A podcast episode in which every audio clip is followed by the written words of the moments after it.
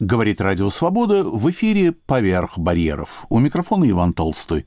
Во второй половине часа передача «Как испанец потерял в Москве веру». Начнем с другой темы.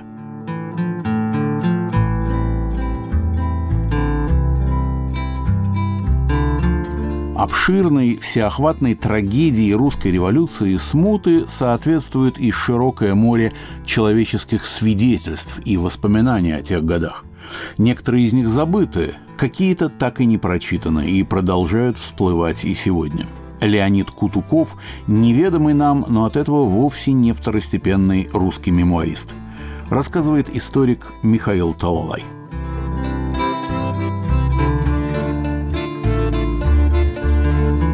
Михаил Григорьевич, кто же такой загадочный Леонид Николаевич Кутуков? Иван Никитич, да, для русской публики это совершенно новое, прежде неизвестное имя, как, собственно, для меня. Ничего о нем не знал, не читал, не подозревал. Вот до самых последних времен, когда мне неожиданно, но была огромная радость, неожиданно доставили толстенную папку, целый гроссбух с его машинописными мемуарами, фотографиями, перепиской, какими-то афишками, вырезками, пометами для будущего издателя. Ну, такой ценнейший-ценнейший авторский архив. Ну, и надо сказать, что история с Кутуковым – это в некотором роде продолжение нашей предыдущей с вами беседы о русских на Ривьере. Если в прошлый раз это была итальянская Ривьера, в этот раз это Ривьера французская. Кутуков родился в Петербурге, тысяча восемьсот девяносто седьмой год, то есть это, естественно, первая белая эмиграция, скончался в Ницце в восемьдесят третьем году. Французская ривьера, но здесь не обошлось без ривьеры все-таки итальянской.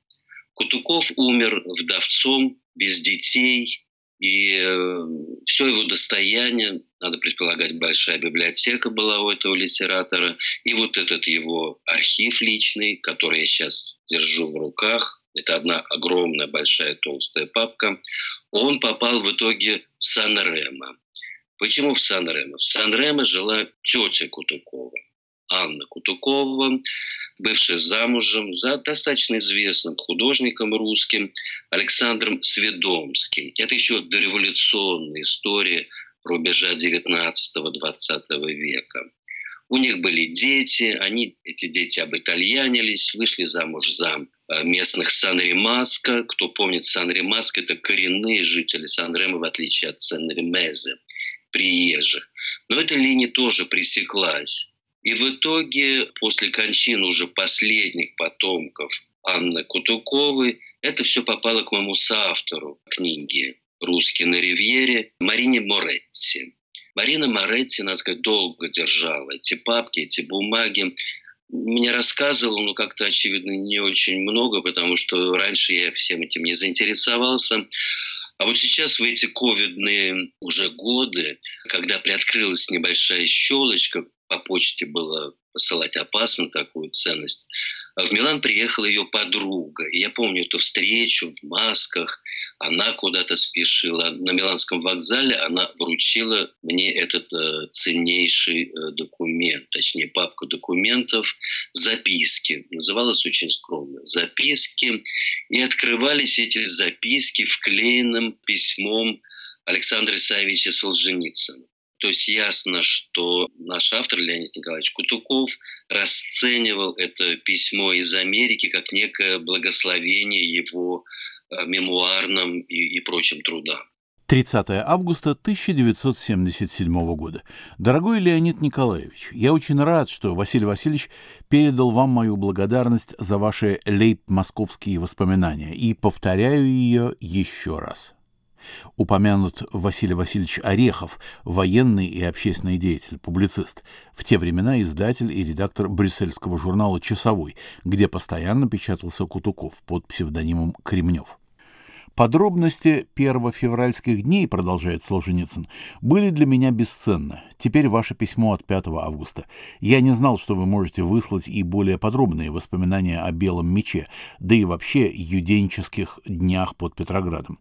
Если вы имеете или можете написать такие воспоминания поподробнее и прислать мне копию, желательно без возврата, я буду чрезвычайно вам благодарен. Правда, я еще не скоро дойду до того времени, сейчас занят февральской революцией, но в запас очень хотел бы взять. Вопросы у меня самые примитивные, однако ответа не имею. Например, чем отличались офицерская шинель мирного времени от военного? Какова была форма солдатская и офицерская в Павловском полку в Московском в феврале семнадцатого года? Меня очень подбодряет ваша оценка августа. Кто ж, как не офицеры того времени, только и могут указать мне на ошибки и удачи. Желаю вам здоровья и работоспособности. Всего вам доброго. Солженицын. Постскриптум. В «Белом мече» желательно указывать, если помните, точные улицы, дома. Теперь, а я еще напечатаю через десять-двенадцать лет, это уже никому не опасно, но очень оживляет мою работу. Я сейчас, кстати, проверил в архиве Дома русского зарубежья, куда, как известно, попал привезенный из Америки архив Солженицына. И там действительно есть, но немного. Есть несколько машинописей Кутукова, посланных Солженицыным, естественно, переписки, фотографий, которые вот я сейчас рассматриваю, и, и прочих уникальных документов. Они к Солженицыну не пришли. И поэтому передо мной, конечно, архив в более полном объеме. Михаил Григорьевич, а что такое этот «Белый меч», который упоминает Солженицын? Напечатан этот текст или нет был? Не знаю, по каким причинам, но у Александра Исаевича руки не дошли до этого очень хорошего текста. Поэтому мы впервые публикуем эти замечательные записки об этой уникальной истории белого заговора в Красном Петрограде.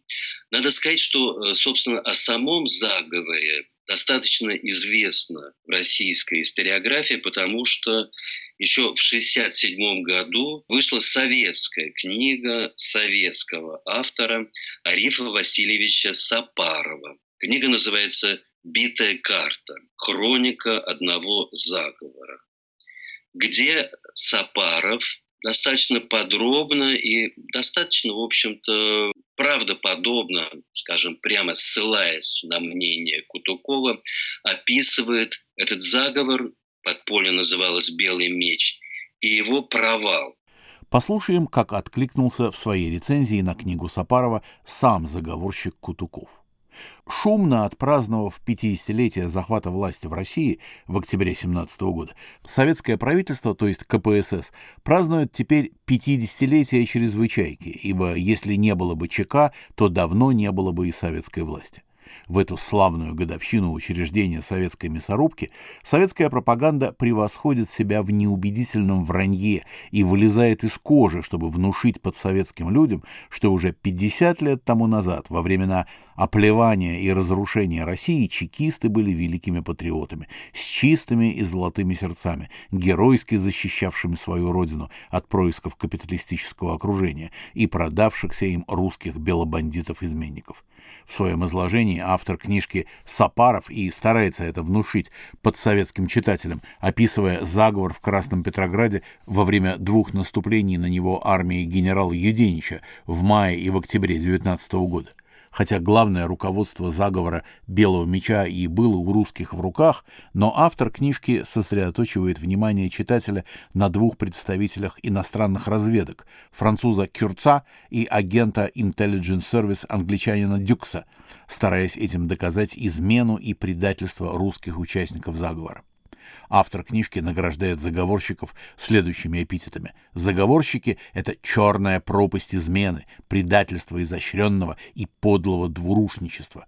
Предательство их вызывает чувство омерзения, подлые оборотни и так далее. Подполье было, по сути дела, разгромлено. Это была группа офицеров, ну, собственно, может, понятие «белое» тогда еще не устоялось, в которую и вошел наш герой, очень тогда еще молодой, Леонид Кутуков. В девятнадцатом году нетрудно посчитать, если он родился в Петербурге в девяносто седьмом, значит, ему было двадцать два года. Молодой офицер, монархист, группа других офицеров. Возглавлял все эти инициативы, скажем так, все эти ниточки тянул на себя такой неудачливый подпольщик, потому что он первым провалился, Илья Кюрц. И о нем тоже очень много пишет мой герой Кутуков. Кюрц – личность занимательная. Он был внебрачным сыном одного русского князя, Гедройца. Родился в Париже, и переехал достаточно юным еще в Петербург, преподавал французский язык в Петербурге, через своего отца, князя, большие связи. Одновременно он был секретным сотрудником царской охранки, почему-то не выявленным после февральской революции, и продолжал вот эту секретную деятельность как бы на старый режим, в союзе с британской разведкой. Другой герой «Белого меча» — это более известный британский разведчик Поль Дюкс, который бросил свою организацию и покинул осенью того же девятнадцатого года при первых вот таких сигналах возможного провала. Вернулся в Англию, стал писать мемуары, специалист по России, личность достаточно известная, Поль Дюкс.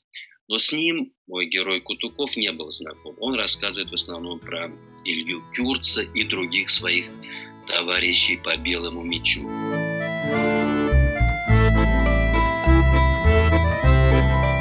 На волнах «Радио Свобода» в программе «Поверх барьеров» рассказ о забытом русском мемуаристе Леониде Кутукове. Мой собеседник – историк и публикатор кутуковских воспоминаний Михаил Талалай.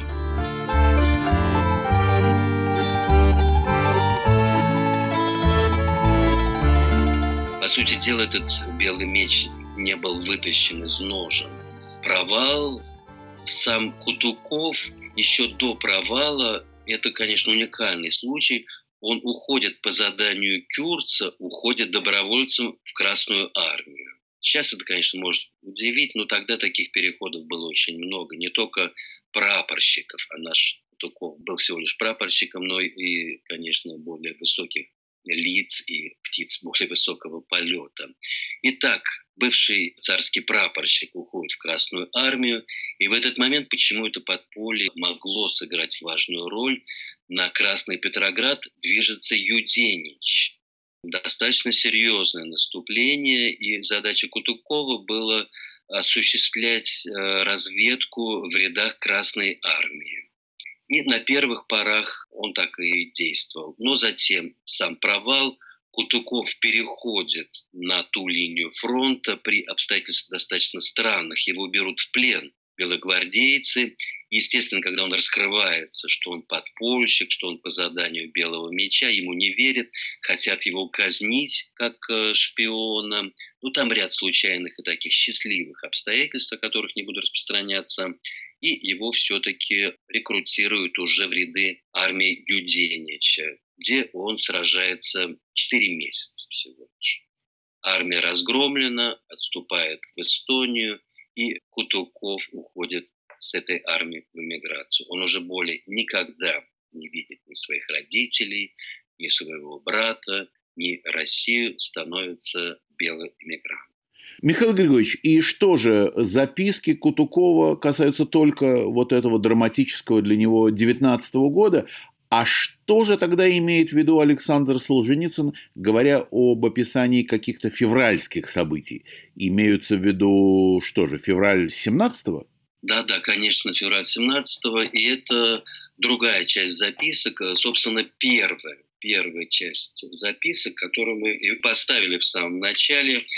Сам Кутуков, будучи вот такой военной косточкой, царским офицером, он, собственно, октябрь семнадцатого почти не описывает. Вся вот его вот эта мемуарная, очень интересная литература, это именно февраль. Это медленное сползание России, вот будущий кровавый хаос. Сами записки, кстати, они никак не озаглавлены. Есть просто техническое название «Записки» и все. Поэтому я выбрал для названия нашей книги эпиграф, который поставил сам Кутуков. Это его собственные слова. Прочитаю.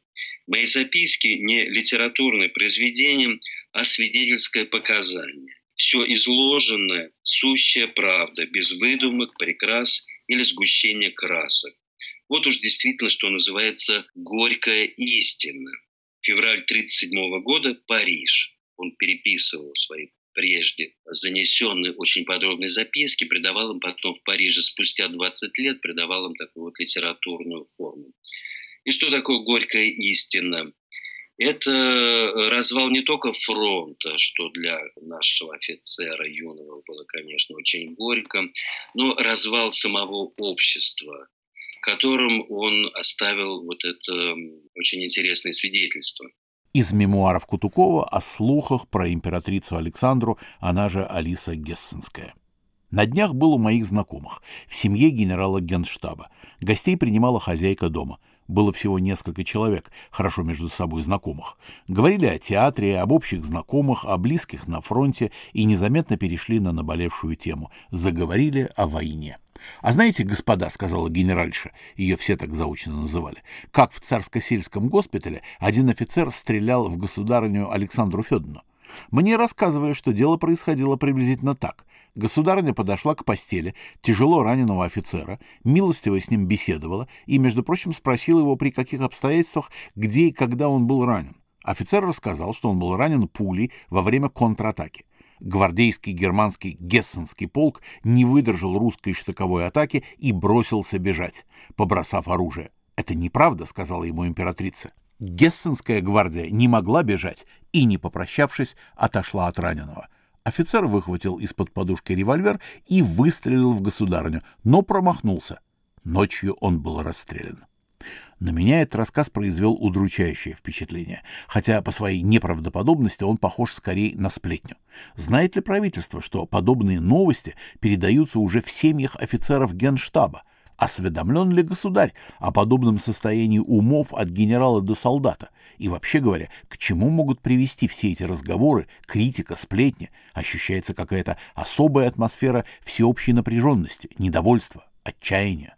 Ну и далее, собственно, февраль и приход к власти демократического временного правительства, которое Кутуков ну, просто ненавидел и страстно обличал, основываясь на фактах. Вот, например, он еще офицер уже демократической российской армии. И вот как он описывает подавление первого большевистского выступления в июле семнадцатого года.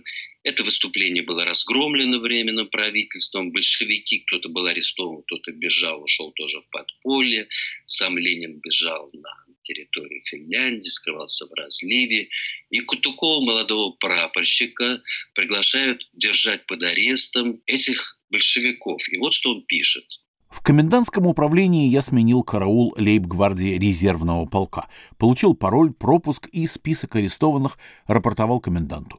С удовольствием я увидел, что стерегу самых главных большевистских заправил – Троцкого, Каменева, Луначарского, Коллонтай, Семашко и многих других. Ну, думаю, слава богу, взялись за ум наши демократы, хоть главных большевиков арестовали и держат под замком, значит, судить будут. Ну, слава богу.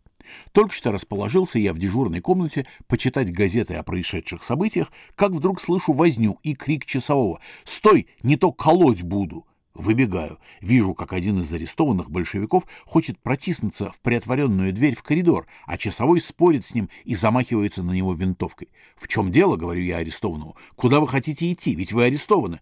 «Ну как куда, господин офицер? Я ж по телефону хочу звонить». «Как по телефону?» — говорю я, разинув рот от удивления. «Ну да, нам же разрешено телефонировать. Спросите вашего начальника». Бегу к коменданту. «Да, — говорит он, — что вы хотите, прапорщик? Это так. Черт знает, что такое».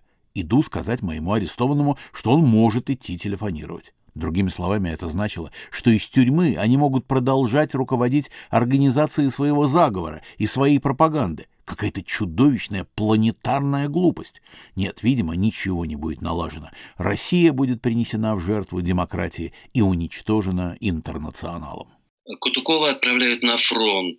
Но на фронт практически он э, не попадает. В папке, которую держу в руках, есть замечательная фотография. Он едет на крыше вагона в сторону Запада, в сторону австрийского войска. Но когда он летом семнадцатого года оказывается там, по сути дела, чуть не становится жертвой уже солдат-дезертиров. И возвращается в Петроград, возвращается в свои собственные казармы.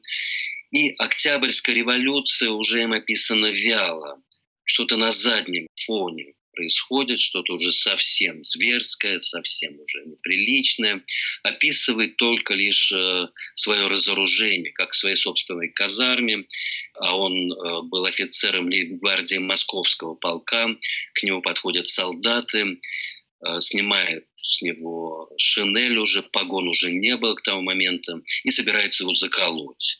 Он сам сбрасывает с себя шинель, калите, кричит, ругается матом. В рукописи это точки.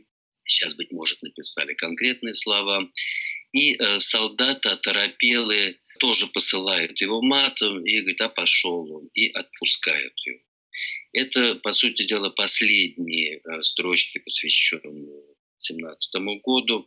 Самая последняя запись, он бредет домой из своих казарм, жил он на Литейном проспекте, и на офицерском собрании, оно тоже находится на Литейном проспекте, угол Кирочный, он читает надпись на офицерском собрании: «Долой Отечество! Отечество – это позор!»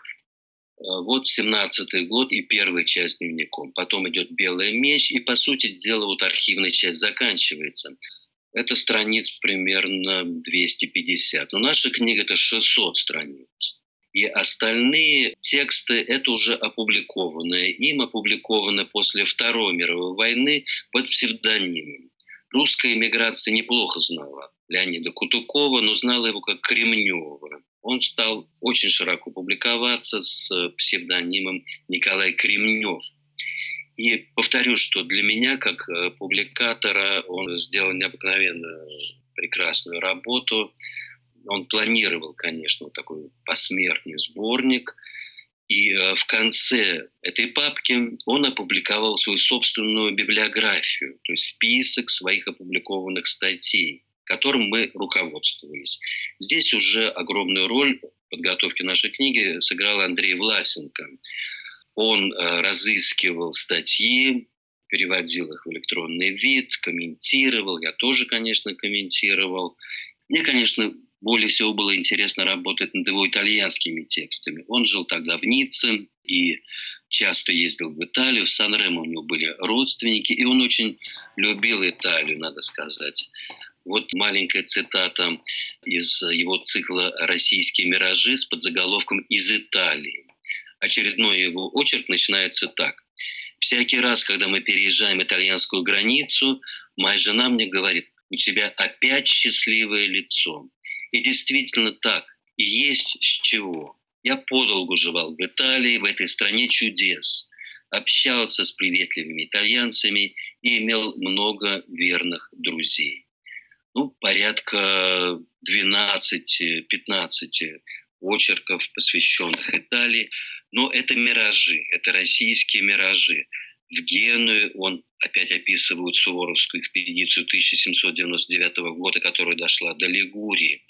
Большая часть посвящена его визиту в Геную на выставку достижения советской промышленности и его спорами с советскими гидами. Он приезжает в Соренто, видит оттуда Капри и о чем говорит? Ну, конечно, о бессовестном революционере Горьком и вспоминает его каприйскую школу. Ее как-то тоже оценивает, конечно, много рассказывает о ней. Приезжает в Луку, и тут первым делом он цитирует первые строчки на французском языке из «Войны и мир» Льва Толстого, где в салоне Анна Шерер на французском говорится, что Гену и Лука – это теперь поместье Бонапарта. Надо сказать, что я тоже, когда переводил «Путеводители» по Луке, я тоже воспользовался этим толстовским и цитировал эту французскую фразу о Луке. А что мы еще раньше знали об этом городе? И, конечно, Флоренция – это Флорентийский собор. Он очень интересовался церковными делами. Это первая поездка пятнадцатого века митрополита Исидора, епископа Авраама. Ну, это, конечно, и Флорентийская церковь. Я написал огромное количество текстов. Ну и, оказывается, Кутуков, я раньше не знал об этом, тоже писал вот такой краткий исторический очерк о Флорентийской церкви. Он приезжает в Бари, это красочное описание католического крестного хода в честь перенесения мощей святителя Николая Чудотворца, но и это описание истории строительства русского подворья в Бари, о котором У меня была целая передача на Радио Свобода. Он много дает исторической информации об Италии, и не случайно. Тут надо сказать, что после Второй мировой войны Кутуков зарабатывает деньги как гид-переводчик и как просто гид-экскурсовод. Он возит французские группы туристов, возит в Италию. Он прекрасно знает итальянский, естественно, естественно, тут и французский. И поэтому вот это такое гидовское начало мне тоже симпатично, потому что экскурсоводческий труд мне тоже не безразличен и недалек. В нем чувствуется. То есть постоянно даются какие-то очень вкусные куски из местной итальянской, испанской, французской истории. Михаил Григорьевич, еще раз давайте напомним нашим слушателям, как называется книга, где она издана и что, собственно, входит в ее состав. Каково оглавление, так сказать, очень коротко, если можно. Это «Горькая истина» Леонида Кутукова, вышла в этом году в издательстве «Алетейя» в Петербургском. Первая часть этой книги – мемуары, впервые издающиеся, это семнадцатый год и девятнадцатый год. А вторая часть – это опубликованные в труднодоступной эмигрантской периодике его мемуарная, опять-таки, историческая, публицистическая литература. За рамками этого первого тома осталось много других публикаций. И две книги Кремнев, под этим псевдонимом Кутуков публиковался на Западе, успел опубликовать две, в общем-то, не очень толстых книги, по сути дела, брошюры. Одна из них называется «Царские опричники». Это книга, посвященная императорской полиции, царским опричникам, которые были ошельмованы после революции, и э, Кремнев приводит разные доводы в пользу деятельности императорской полиции до падения царского режима. Вторая брошюра, ну, в общем-то, небольшая книга Кутукова-Кремнева, называется «Маркиз де Кюстин». Ну и в патриотическом, скажем так, духе нашего автора он разоблачает и дает отпор знаменитому клеветнику России.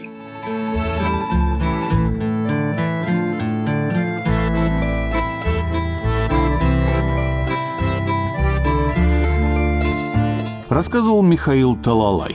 Книга воспоминаний Леонида Кутукова «Горькая истина» выпущена петербургским издательством «Алетейя».